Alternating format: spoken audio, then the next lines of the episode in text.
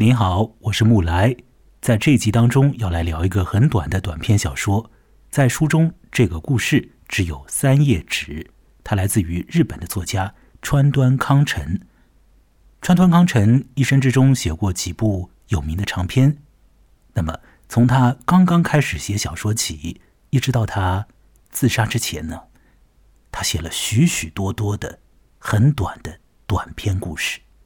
那这一类的故事啊，微型的短篇小说，在日本的文学世界里面呢，有一个特别的称法，称之为是长小说，就是用这三个字“长小说”来代指那一类的特别短的短篇，呃，也可以被称之为是掌上小说吧。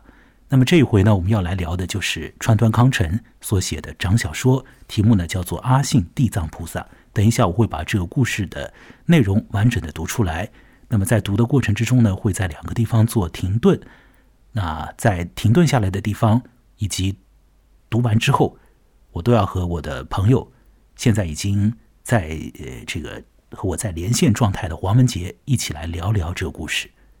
那么现在黄文杰呢是人在广州啊，我呢是在长江尽头的崇明岛上。黄文杰你好，过来你好啊，嗯。我们等一下来聊阿信地藏菩萨。我们要做的这个程序啊，是先要来破题，就讲讲这个题目。然后呢，我会来读这个故事啊。呃，基本上就是在每一页的这个位置上都做一个停顿嘛。我们就聊聊这个三页纸的故事。这三页纸啊，分别说了什么啊？那么这些事情开始之前，我先来问黄文杰一个问题啊，就是。你看了这个阿信地藏菩萨这篇很短的短故事之后呢，你大概有一个什么样的印象吗？并且我要让你猜猜看，就是这个故事呢，是川端康成在什么样的年纪所写的？你会觉得是在他做小青年的时候写的呢，还是在他当老青年的时候写的呢？还是在他呃这个呃中年时代写的，或者是在他晚年时代写的？并且我我想听听看你的理由。好，请说。哦，你说故事的印象吗？嗯嗯，你三言两语的来说说吧。啊，对故事的印象的话，就是一个男青年一些幻想的破灭过程。然后我觉得川端康成写这篇文章的话，大概是一个不到四十岁的年纪吧，三十多岁这样。嗯，为什么？嗯。如果年纪太轻的话，我觉得里面有一些男女之间的一些，就是那种认知还还不会那么清晰吧。但是我觉得如果再稍微成长一点，这个就很明确了。然后刚好我觉得刚好应该是在三十多岁这个年纪，应该就能基本弄懂了。嗯，呃，不是在三十多岁的时候写的，是在比较年轻的时候，二十六岁的时候。呃，所以呢。川端康成呢，是在很早很早的时候呢，就已经把一些事情啊，好像是，呃，看得比别人要呃清楚了一点点啊。然后呢，他会把他所看到的这个有关于男女之间的呃一种的这个互动的方式呢，写在他的各种各样的很短的短篇小说里面。那在这篇题目和佛教有关的故事当中呢，呃，他写到的主题却是男女了。阿信地藏菩萨，我们先来破一下题啊。呃，地藏菩萨在我们这儿啊，是一个和地狱有关的宗教形象啊，但在日本呢，不是这个样子啊。黄文杰本身呢，他和这个佛教呢是有因缘的。呃，以前有一段时间呢，他跟随一位和尚云游中国各地了。那么此间一定有故事可讲，但我们本集呢不会聊黄文杰的真故事，我们要聊的是川端康成的小说啊。呃。黄文杰所跟随的那个和尚呢，是净土宗的和尚。那这个地藏菩萨呢，和净土宗之间的这个关联呢，呃，不是很大的。这个日本的文化里面的，呃，几乎没有嘛。日本文化里面的这个地藏菩萨和这个中国文化里面的地藏菩萨呢，也会有一点的不同。这点，请黄文杰略微的来讲一下吧。啊，我个人的印象是，日本的地藏菩萨会更温柔一点，然后它可能会呈现的是。一个女女子或者是女性的形象会多一点。嗯，为什么？你为什么会有这个印象？啊，因为在日本那边有那种传说嘛，就是在山图河那边有很多小孩子嘛，就是那种过小孩子就死掉的那种，然后就是地藏王菩萨会变成像他们的妈妈这样过来安慰他们。嗯，就是保护小孩的这种神灵的形象。对对对对。嗯嗯，我看到了一些网上面的照片呢，呃，这个地藏王菩萨的塑像啊，就是几块小石头，就是几块圆形的石头了，像是一个就是石头版的那个小雪人一样的。这个也是很经典的一个。形象了，嗯，我不知道我这个形容是不是有点太怪了，但是我的确就是觉得那样，就是一个小小的、矮矮的石头做的那种雪人的样子，非常可爱的。嗯嗯嗯，几块圆形的石头垒起来嘛，就这样，看上去一点都不像我们中国文化里面的这个地藏王菩萨的呃那种那种意象啊，一点都不像啊，倒像是那种小精灵那种感觉啊，呃，和小朋友是很亲近的那种感觉。那确实就是这样啊！日本文化里面的地藏菩萨和中国文化里面的地藏菩萨是不一样的。那么有的时候呢，在日本文化当中的地藏菩萨呢，会显现为这种呃女性的这种样貌。所以在等一下我们要来具体的说的这个阿信地藏菩萨当中，这个地藏菩萨就是和一个女性有关的，那就是阿信。阿信是个什么样的人呢？黄文杰大概略说一下。啊，阿信。是个寡妇，非常年轻的寡妇，二十四岁。然后她成为寡妇之后嘛，可能就跟村子里面的许许多多的男青年会发生一定的故事。什么故事啊？就好像是男青年的那个性启蒙的导师这样的角色吧。嗯，说白了一点嘛，就是和男青年都发生了这个性关系。或者是性情关系啊，要么是性，要么是情了，是吧？我们就说的说的那个，呃，坦白一点吧。性启蒙的导师啊，这样听起来有点，呃，好，坦白一点，就是都有性情关系啊。那小说里面的确也是这样写的。嗯，阿信是这样的人，二十四岁开始守寡，然后呢，享年六十三岁，在他的这个半辈子里面呢，和他所在的。村中的这个青年男性啊，发展出各种各样的性情关系。那么，因为有这样的经历，所以呢，阿信在他去世之后啊，竟然就被视之为是地藏菩萨的化身呢？这是为什么？啊，这里这个跳跃有点大吧？有这种说法的，嗯，像中国传说里面，像盂兰菩萨、马郎驸菩萨也是这种。类就是这种化身的菩萨，就是通过这种性情方面的引导来帮助男青年信佛嘛。嗯，好。那么这个阿信地藏菩萨啊，这个阿信是怎么一回事？地藏菩萨在日本文化里又是怎样的？那么这个女性和这个菩萨的形象又怎么样被关联到一起了？我们把这个题目呢，算是破了一下。但具体讲到那位阿信啊，在整个小说这个三页纸的小说当中啊，基本上只有呃三分之一不到一点，是吧，王文杰？啊，对，就前面那里提到了，后面也提到了一下。对，开头和结尾的时候，开头多一点，结尾的时候呢，只有一点点啊。对呀。那这故事到底说了什么呢？呃，我们就慢慢的进入到这个故事里面，我把这个故事呢要完整的念一下。好，那接下来呢，我会来放一段音乐。就在这个音乐的进程里面呢，呃，会慢慢的呢进到这个小说的文章的这个世界里面。我要把这个故事呢完整的念一下。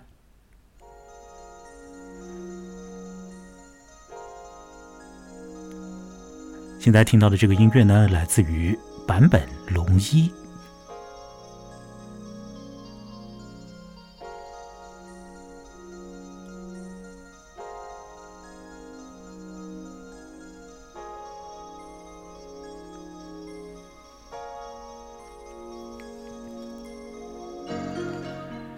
阿信地藏菩萨，山中温泉旅馆的后院里，载着一株大栗树。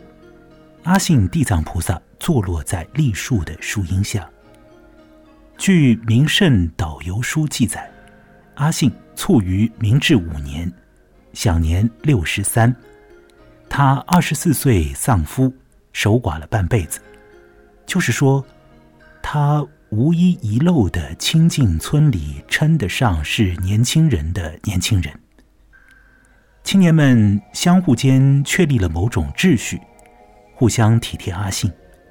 少年到了一定年龄，村里的年轻人就把他们吸收过来，加入阿信共有者那一伙中。年轻人有了妻室，就得从这一伙中退出来。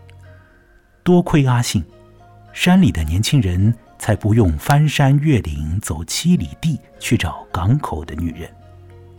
山里的少女是纯洁的，山里的妻子是贞洁的。就像山沟里的所有男人，渡过跨越溪涧的吊桥，才能走进自己的村庄一样，这村庄的所有男人，无一不踏过阿信而长大成人。他觉得这个传说很美，也憧憬阿信了。但是，阿信地藏菩萨没有显出当年阿信的面影，他只是一尊。平庸无奇的秃头石像，说不定是谁从墓地里捡来的一尊倒塌的旧地藏菩萨像呢？栗树对面是个妓馆，从那儿到温泉旅馆之间，悄悄过往的玉客，经过栗树树荫的时候，总要哧溜摸一下阿信的秃头。好的，先在这个位置上，呃，停留一下。黄文杰，你在吗？啊，我在的。嗯，刚刚呢是这个故事的一开头的那个部分啊，呃，确实就像你说的一样啊，这位阿信呢，明治年间的传奇人物阿信啊，他是他的所在的村子里面的呃性导师，呃，对，呃，抚慰了很多呃需要那方面关照的。青年呢？啊，是吧？对呀。嗯，那这个阿信的呃尊像啊，却仅仅是平庸无奇的秃头石像，上面可是见不到任何呃这种和性导师有关的沾边的那种痕迹的。那么，旅客们到了那里。因为有这个传说的加持啊，有这个历史的加持，啊，就总喜欢去碰一碰这个阿信的这个尊像，就是摸一摸那个石头了，哧溜摸一下阿信的秃头，就像是，呃，现在好多地方这个树立起来一些铜像啊之类的，某一些关键位置啊，会被别人摸来摸去的，然后呢，那边呢就是。锃光瓦亮的，是吧？嗯，我想起来了一件事情啊。以前的时候，我做记者的时候呢，采访过一个导演。那个导演呢，排了一部和爱情有关的戏，叫做《山楂树之恋》。那个导演姓田呢，是一个胖嘟嘟的女导演。那么，这个导演呢，呃，在一个小屋子里面接受采访，所以他可以敞开来谈了。他就盘腿坐在那儿啊，呃，像是呃在打坐一样的那种姿势啊。然后呢，他就说呢，呃，基本上的意思呢，就是呃所谓的山楂树之恋的爱情啊，啊，这个太虚幻了，这是不真实的。但是呢，他就是做一个不真实的戏好了。真实世界里的爱情呢，可不是这个样子的。然后不知道怎么回事呢？就是这位导演呢，这位女导演呢，她讲着讲着呢，就讲到了菩萨了。然后这个女导演就说：“呃，像是这个西门庆这样的人物，呃，或许也是一个菩萨。”她说：“如果说有一个男的可以和所有的人呢，不管他胖，不管他呃这个体型如何，不管他年龄怎样。”都可以发生性爱关系的话呢，呃，这位导演说都称得上是菩萨。我当时一听了，就觉得你在讲什么？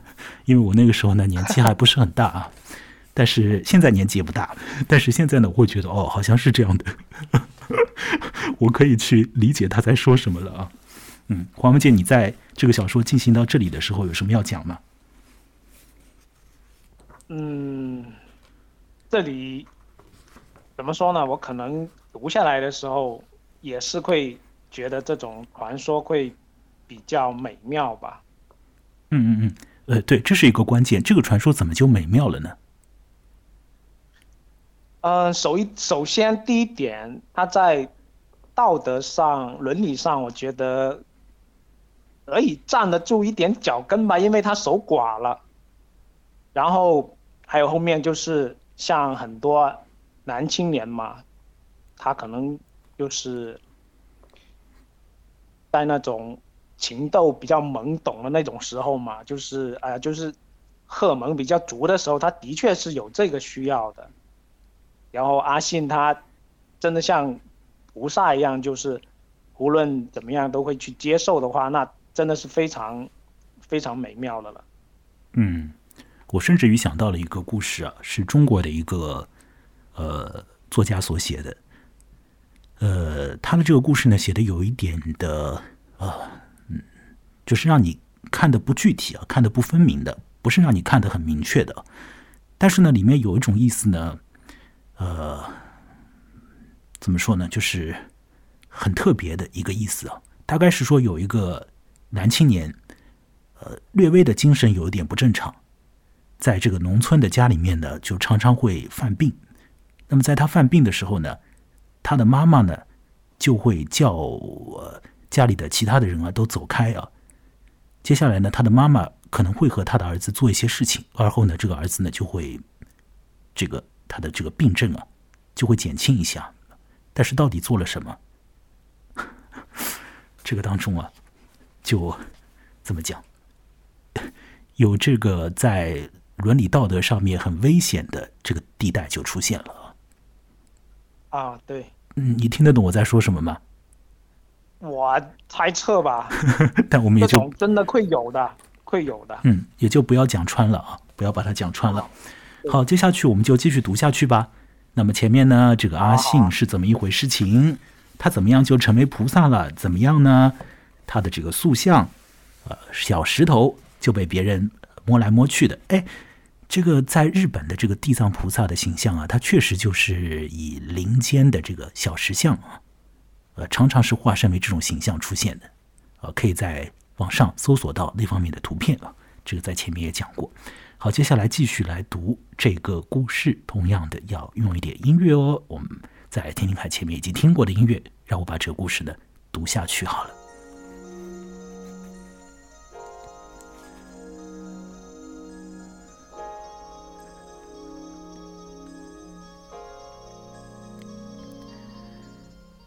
夏日的一天，三四个客人一起来要了些冰水，一个客人刚喝了一口。就呸的一声吐了出来，皱了皱眉头。不能喝吗？旅馆女佣说。他指了指栗树对面，说：“是从那家拿来的吧？”“是啊，是那儿的女人给咬的吧？多脏啊！”“瞧您说的，是那家的老板娘给咬的。我去取时，亲眼看见的嘛。”“可是。”杯和勺都是那儿的女人洗刷的啊！他扔也似的放下了杯子，吐了一口唾沫。参观瀑布的归途，他叫住了一辆公共马车。一登上车，他愣住了。车上坐着一位格外标致的姑娘，越看这姑娘就越想女人了。这姑娘一定是打三岁起就受到这花街巷的情欲的熏陶，圆乎乎的全身充满了活力，连脚掌也不长厚皮，扁平的脸上镶嵌着一双晶莹的黑眼珠，显示出一种不知疲倦的新鲜的魅力。她肌肤润泽，只看她的脸色，仿佛就能知道她脚的颜色。不由得使人产生一种欲以赤脚踩踏的兴趣来。它是一张没有良心的柔软的床。这女人生来大概是为了让男人忘却世俗的良心的吧。他被这姑娘的膝头温暖了，他把视线移开，望了望浮现在山沟远处的富士山，然后又望了望姑娘，望望富士山，又望望姑娘，于是他又感到许久没有过的女色之美。在乡下老太婆的陪同下，姑娘也下了马车，他们过了吊桥，下到山沟，走进了栗树对面的妓馆里啊。就是妓院里，他吓了一跳，但是他觉得这姑娘的命运是美好的，便得到满足了。大概只有这女人才能做到，不论与多少男人相会，也不疲倦、不衰退吧。大概只有这生来就卖笑的女人，才能不像世上的许多卖笑妇那样，颜色与肤色衰颓，呃，脖颈。胸脯与腰身变形吧。他发现了圣人，高兴的噙满了泪珠。他觉得自己看到了阿信的面影。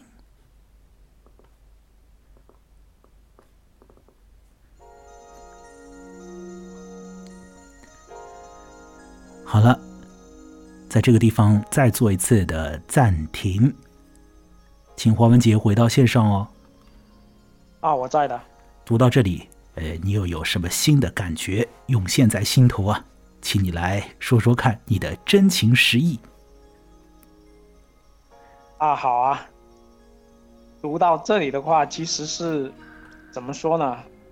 被一句话给打动了，就是这女人生来大概是为了让男人忘却世俗的良心的吧？这里。它是一张没有良心的柔软的床。这女人生来大概是为了让男人忘却世俗的良心的吧？嗯，确实。对呀。好，请接着讲。啊，我怎么说呢？就是只有忘记良心的话，才能够才能够，就是能够勾勒出那种女色之美。好，你说到了良心这件事情。那请问，在我刚刚读的那一小段里面呢，前二分之一是不是也在谈良心这件事啊？也就是说，在夏天里面啊，前二分之一是说，在夏天里面呢，一个客人跑到一个地方去喝了一口水，他觉得那个水啊是脏水，脏的，对。原因何在呢？就是是妓女喝的吧？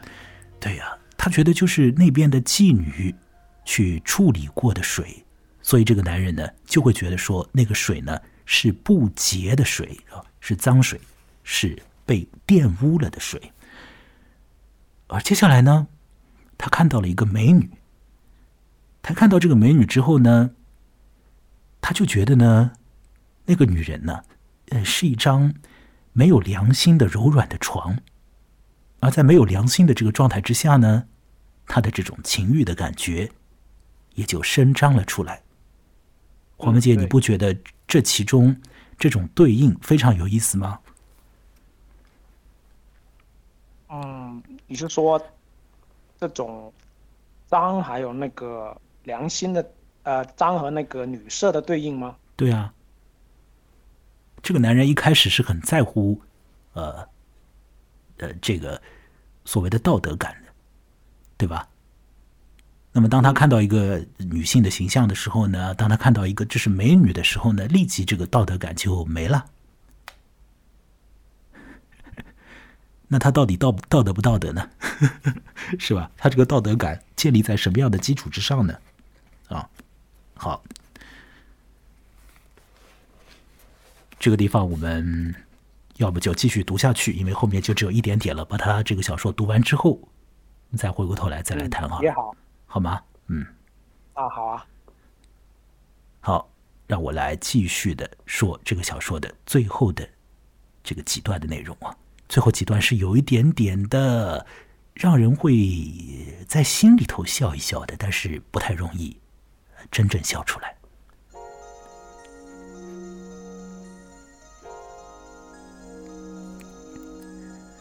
前面已经读到啊，那个男人说，那个男人感觉。他发现了圣人，高兴的噙满了泪珠。他觉得他自己看到了阿信的面影哦。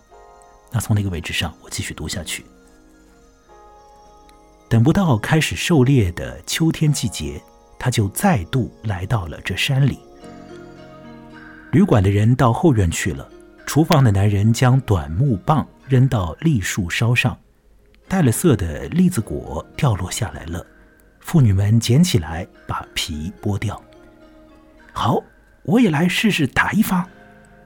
他从枪道里取出猎枪，瞄准了树梢。没等山谷的回声传来，栗子果就先掉落下来了。妇女们扬声高呼，温泉旅馆的猎犬听见枪声也跳了出来。他抽冷子望了望栗树的对面，那姑娘正走过来。她肌肤细嫩柔美，肤色有点苍白。他回头看了看身边的女佣啊，这个男人回头看了看女佣。他生病，一直卧床呢。对于女色，他感到了惨痛的幻灭。他对什么东西都气愤，连续扣动几下扳机，枪声划破了山涧的秋空，栗子果像雨点般落下来了。猎犬向猎物跑去，猎犬诙谐的飞了一声，耷拉着脑袋，伸长了前腿。轻轻踢了踢栗子果，又诙谐的吠了一声。苍白的姑娘说：“哟，就算是狗，栗子果也是会把它刺痛的。”妇女们哗然大笑。她感到秋空太高了，又打了一发。褐色的一滴秋雨。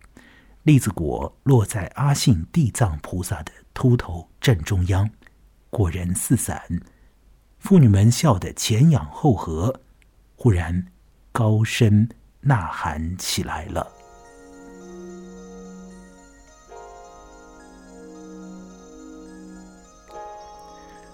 好了，川端康成的小说《阿信地藏菩萨》的全文已经念完了。那这个故事，呃，他到底在说什么？黄文杰，你要不要来梳理一下你的想法？黄文杰，请讲。啊，我尝试用我这边的那个想法来说一下吧。就是一开始嘛，他不是阿信，从阿信那里他感受到了一种，因为阿信毕竟是一个女人，她要。接受那么多男人的那种情欲嘛，然后像这样的，就这种不知疲倦的这种情欲嘛，这种能量，他给那个马车里的男青年的想象就是他是一个非常新鲜魅力的那种不知疲倦的形象嘛。刚好他又看到了同车上的另一个女人嘛，那个妓女嘛，然后他就想象那个妓女可能就是意思就是他把那个妓女就跟那个阿信给对立。对等起来了，但是到后面，他发现那个那个女人也是一个病恹恹的样子嘛，然后还有一群妓女也出来了。他突然发现，原来那一群妓女合起来才是，还才像是地藏菩萨的传说，而不是一个女人。然后我觉得他这里会觉得有点幻灭吧，就他，嗯，他意思就是，呃，我先插插一下嘴吧。我觉得就是说，你你现在这个说法呢是 很有意思，很有意思。呃，你把这个小说的整体的那个一个一个意思啊，就是勾连了起来啊。你做的那个解释啊是非常好玩的。你甚至于是说，就是到最后这个女性的变成了一个群像，而这个群像呢是符合阿信地藏菩萨的那种呃好的这个意象啊，是这样吗？对对对，但他是群像，他不是一个人。这是你的理解啊，这不是这个小说里面的他的那个感受啊。首先有一点是要明确的，就是整个小说里面用到的那个男字旁的他和女字旁的他，呃，基本上是同一个人啊，基本上就是那个男人就是那个男人，女人就是那个女人。那个男人呢，就是一开头的时候去旅馆里面呢喝了一点水嫌脏的那个男人。也是看到了美女就把持不住的男人，也是后来到了那个秋天季节，跑到山里面来放枪啊，是同样的那个男人。而那个女人呢，她曾经是以呃姿色非常好的、很健康的那种女性的形象出现，到后面呢，到了秋天的时候呢，度过了一个季节呢，就变得呢，呃，有一点的不健康。那看到那个不健康的女性出现的时候，那个男人是很泄气的。呃，他绝对没有想到说是那一群女的像是阿信啊。那一群女的像是阿信，是黄文杰的解释。我觉得这个解释倒是非常有意思啊！你把这个故事的意涵又拓宽了很多，是吧？嗯，我所想到的是，我所想到的是那个道德感的前后混乱呢。嗯，道德感吗？嗯。就是所谓的良心这件事情和所谓的这个，呃，一个东西脏不脏，呃，好不好，美不美，这个事情是有一点紊乱的这个感觉。就这个这个男人的某些的标准啊，也是稀里糊涂的。但很根本的呢，就是真的是这种，呃，蛮本能的这个欲望，还是在很根本的这个程度上主宰了，他的呃。真实的感觉，但是这个真实的感觉呢，又和呃已经有一点神秘感的那个阿信的那个传说混杂在一起，就让他的那个内心啊，呃变得晃荡起来，让他的这种道德意识，呃就变得有一点自己都讲不清楚了。那其实这个男性呢，在这个小说里面是，我觉得是有点呆的。就是有点呆头呆脑的一个男性的形象，这个感觉其实黄文杰，我和你在一开始聊的时候，你是说起过的。你说这个故事有点中二啊，对呀，对，所以你你现在刚刚告诉我的是一个你又升华过了的一个想法，你最初的那个想法也是有点意思的。你要不要有更多的补充？你说说看，你的那个早先的有一个不太成熟的那种想法。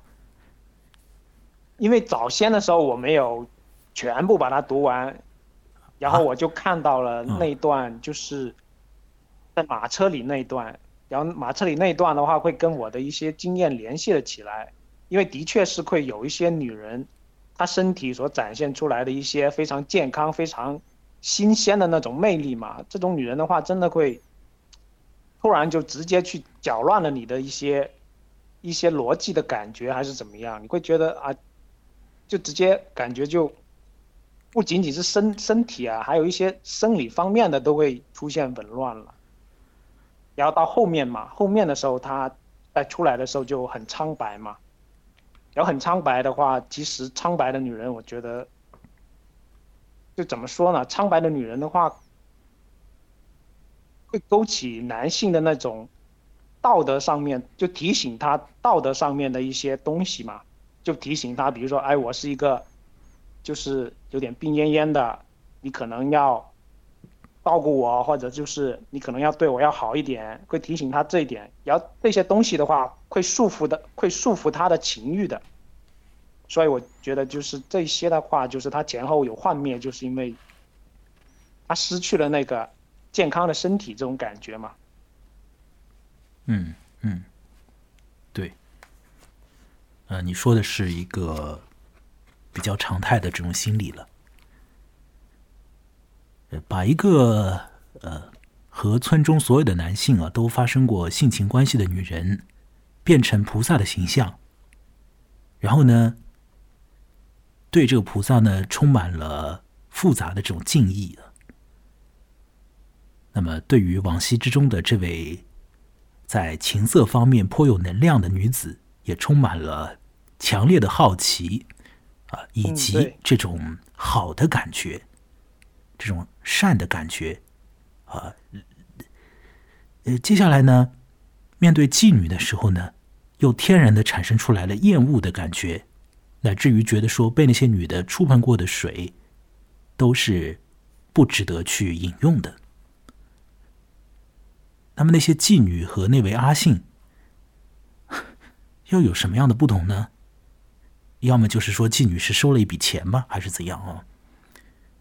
所以在这个地方，这个小说最前面的时候，已经有一些乱乱的那个感觉，就是这这个男人呢，男性世界里面的某一些的价值啊，还是会自己会打架的啊。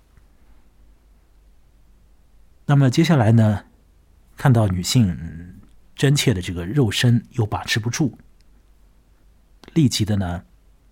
就会把这种现实里面的肉体的东西啊，又和精神性的东西呢，又勾连在一起。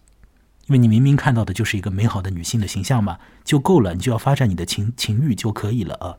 身体性的东西去发展发展就好了，或者是你付一笔钱的，因为他本来就是从妓院那边来的嘛，他就从事这个工作，做这个营生的吧，你和他去做一点事情就好了嘛。那何来什么又牵扯到良心的事情？又怎么又会牵扯到阿信了呢？说是这个女人像是阿信那样的，这种直男的这种思维的打架，其实是蛮可怕的啊！就会错乱到这种地步啊，或者说呢，他的这个意识里面呢，就呃忍不住的会去做那样的这种挂钩啊，又把一个本来是这种妓女的形象，他本来是很讨厌妓女嘛，但真的看到妓女以后，这个妓女又变成了剩女了。先不讲她是圣洁的女人，至少是圣女了，都变成菩萨了嘛，是吧？这还不不圣吗？啊，啊，圣斗士的圣啊，不是剩下来的圣呢。好了，他觉得发现圣人了，可结果呢？当这位被他发现了的圣人呢，过了一个季节呢，脸色显得略微憔悴了一点呢，这个男人呢就火大的不行啊，这个火是打引号的。这种心火就窜上来了，就得放枪啊，以示自己的心里边的不痛快。这又是何必呢？这又是怎么一回事情了呢？哦，难道就是说，这个幻灭感来自于阿信是可以和所有的男人这样搞来搞去，但是不疲劳，而那个妓女却是经过了一个季节就被搞成了那样，就显得衰颓了。苍白无力了，所以这个男人的心理幻灭了。那什么东西幻灭了呢？是肉欲的部分幻灭了，还是和肉欲相牵绊的那个他自己一厢情愿幻造出来的那个精神性的东西幻灭了呢？很多直男的那种幻灭感呢，如果是后一种的话，就更加危险了，因为会让那个男性很吃不消。但是这种危险的，这种危险是他自己造成的。他本来就不应该把那个女性和阿信关关联在一起的，对吧？而且阿信本身到底是一个怎么一回事情啊？这个这个又有的好谈了，对吧？但这个小说重点不在于此了。反正他就幻灭了，这种幻灭是因为他本来的这个这个他所谓的这个道德观或者他和情欲的这种牵绊里面所产生的混乱，导致于他有了这个幻灭。所以这个过程呢？我是这样去看的，那他幻灭之后呢，就是心里面很不痛快嘛。那么通过肢体语言，通过行为，就是打打枪，这个又是很男性化的一种表现呢。嗯，这个举动呢，就让这个栗子树上面的果子啊往下掉。那么小狗跑出去，这时候这个女人其实讲了一句蛮有意思的话，她说：“就算是狗。”这种果子掉下来呢，也会把它给刺痛的，是吧？嗯，这句话是有点意思的。黄梅姐，你一开始的时候对这句话有一个理解，呃，然后我对这个话也有一个我的想法。你要不要说说看你的那个想法？啊，就是刚刚说的那个啊，就意思就是女人不是病恹恹的出来嘛，然后可能就讽刺男人一下，就让他。我我们在录音之前，你不是这样讲的，所以这也是一个问题。就是好多人都会这样，他就会不停的去修改他自己的那个想法，然后呢，啊，不断的做这种自我矫正，其实也不必要啊。你在录音之前不是这样讲的，你在录音之前告诉我的是说，这个女人在暗示这个男人照顾她。对啊，你你怎么就自己把自己的这个意思完全就修正掉了呢？你录音之前跟我讲的是说，怎么就忘得那么快呢？才多少时间呢？真是气死人！你录音之前跟我讲的是说，这个女人说啊，就算是狗，栗子果也会把它刺痛的。这句话的意思是话里有话，意思是说，嗯，我也痛的，你要照顾照顾我。对对对。然后呢，这句话呢，可能就让这个男人呢更加受不了。然后我当当初的时候是说，我说你的这个理解呢，我不同意，对吧？我们我们之前录音之前不是这样讲的吗？为什么不同意呢？我是说，因为她是个妓女，她不是一般的女人，所以她是个妓女的话，这种男人来来去去的也看多了，怎么就会说你就非得要你来照顾我呢？有什么道理呢？没有道理嘛，对吧？她自己生病了。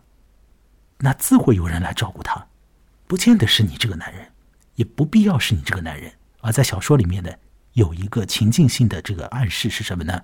就是一群女人，她们的互相照顾。是啊，是啊，夸夸然大笑嘛。对啊，因为那群女人她们在那边哗然大笑，这是一个很妙的这种情情境和气氛呢。就是女性和女性之间怎么样呢？她们可以会心一笑啊。嗯。而这个男人呢？那是怎么表现都不是啊，他都不知道怎么办了，他只只能过去打打枪，然后折腾自己的小狗了。你看看，这是何其的令人莞尔啊！但是呢，这个笑呢，你只能在心里笑笑，你不能呢真的笑出来，因为他确实不是那种让你哈哈哈笑起来的那个幽默感。但是这里头确确实实有一种啊隐隐的呃。这个幽默的这个性质，对戏谑之情，你说的不错，在这里是有的，而且这种戏谑之情呢，建立在什么呢？对于这个男女关系的一层，他这个作家自己的观察和呃体悟之上。那这一点呢，就 就说来，其实有一点令人唏嘘了。为什么这个他才二十六岁的时候，川端康成才二十六岁的时候？他就把这个男女关系里面的这层东西给建出来了呢，就是好像男性有的时候啊，各种想法都是打架的，都是错乱的，肉体的东西和精神性的东西呢，呃，互相的痴缠，啊，也互相的这个缠斗啊，那这个所谓的道德观也是东倒西歪的。那么，什么东西是干净，什么东西是不干净呢？呃，也是会自己做出一个莫名其妙的定义，而且呢，随随便便也可以把这个定义呢给完全呢就给推掉。而女性呢，好像呢，他们通过女性在一起，可以形成一个那一起可以开心一下的这个氛围，也不在乎你这个男性到底怎么样表现。黄文杰，你说的好啊。就是那一个女性，她还只是一个妓女，不是阿信。而当那一群女性一起在阿信像旁边呢，就是在那栗树下的这个呃小石像旁边，哗然的笑起来的时候，那这一群的女性啊，就变成为了这个阿信的形象了。我觉得你的这个这个说法真的是很有意思，也是很妙啊。嗯，倒是 也让我看到了这故事的另外的一面，很有意思。还有什么要说的吗，黄文杰？哦，我大概就是看到这么多了。好，呃，在录音之前，我发给过你的另外一个川端康成所写的长小说。应该是叫《脆弱的器皿》是吧？哦，脆弱的器皿，对。啊，这个脆弱的器皿呢，他也讲到了男女关系，啊，只有两页纸，甚至于就两页纸都不满。对对对。黄文杰，你是不是觉得那个脆弱的器皿，而且脆弱的器皿里面也有佛教的信息，要有观音啊？脆弱的器皿，你是不是觉得和那个阿阿信地藏菩萨很不一样？对，阿信那里的话，女性在后面，我觉得是。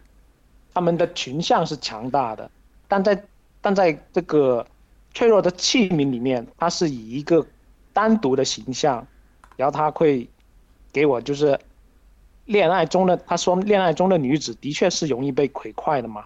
嗯嗯，脆弱的器皿，我觉得要比那个呃，我们这次说的那个阿信地藏菩萨啊，直接一点，来的更加有这个有这个解释的空间了。我倒是觉得不直接了。我 你觉得直接啊？我倒是觉得不直接。我们以后有时间的话，有机会的话，也可以来聊聊脆弱的器皿。但是脆弱的器皿里面所反映出来的一种东西啊，和我们俩的那个经验啊都无关，因为它反映的是夫妻的状态，而我和你呢，大概呢都和这个夫妻的状态呢是没什么缘分了。不是说我和你要做夫妻，而是说我们各自要去找那个东西都没有什么缘分啊，反正至今都没有啊。好了好了，我们就先说到这里吧。就先说到这里吧。嗯，好呀，好呀。好，川东康成写了很多的这个很短的短篇小说、掌上小说。这些小说呢，读起来并不费力，但是呢，你要再想想看呢，就会有很多的可能性可以去想。呃，有的时候呢，这种短篇小说呢，超短的短篇小说呢，被川端康成呢，就是做的呢，呃，当中的这个层次感呢，做的很多，呃，绕了好几个弯。有很多种这种迂回，或者讲是褶皱吧，褶皱这个词啊，这马文学性的一个词语。就这个文本里面呢，就好像做了好多次折叠一样的。我用这个这个比喻啊，是不是可以让你想象一下？所以呢，你要把这个折叠的很小的东西呢再展开啊，又可以展开出来很多东西啊。要也也会看你按照什么样的纹路去打开，你就可以看到不一样的这个纹理的这个形成的花样。所以川端康成的掌上小说呢，我觉得是非常可以玩味的这种东西，真的就好像是你手掌上拿了一个东西，在那里玩来玩去的那种感觉啊，确确实实就是玩味的，可以让你玩味的故事。有的时候呢，我自己是觉得这个他写的掌上小说呢，有点浓度太高，导致于呢是虽然很短，但但是看下来还是蛮吃力的，因为当中确实这个迂回的东西太多了。那我们这次说的阿信地藏菩萨呢，还好，还是一个可看、可想、可玩的故事。那么也谢谢黄文杰和我一起来读了这个故事，也一起聊了这个故事。大家可以添加我的微信公众号和这个节目的微信公众号，名字呢和我本人是同名，木来羡慕的慕来去的来。这是一个独立节目，邀请大家如果有有可能的话，有能力的话呢。来进行赞赏喽，小额赞赏帮助也是很大的，啊，就说三元啊、几元的这样的赞赏啊，帮助都是非常大的。黄文杰，你一直来赞赏我啊，要谢谢你啊，谢谢你，谢谢你，哦，来参与节目还来赞赏，真是对呀，让我也是很不好意思，很不好意思，很不好意思，嗯，呃，希望有缘吧，可以接触到更多的人，一起来。呃，来听听这个节目啊，我来帮助这个节目啊，甚至呢到这个节目中来一起来玩。好了，我们这次就聊到这里了，啊，那黄文杰，我们再见吧，再见。好，再见。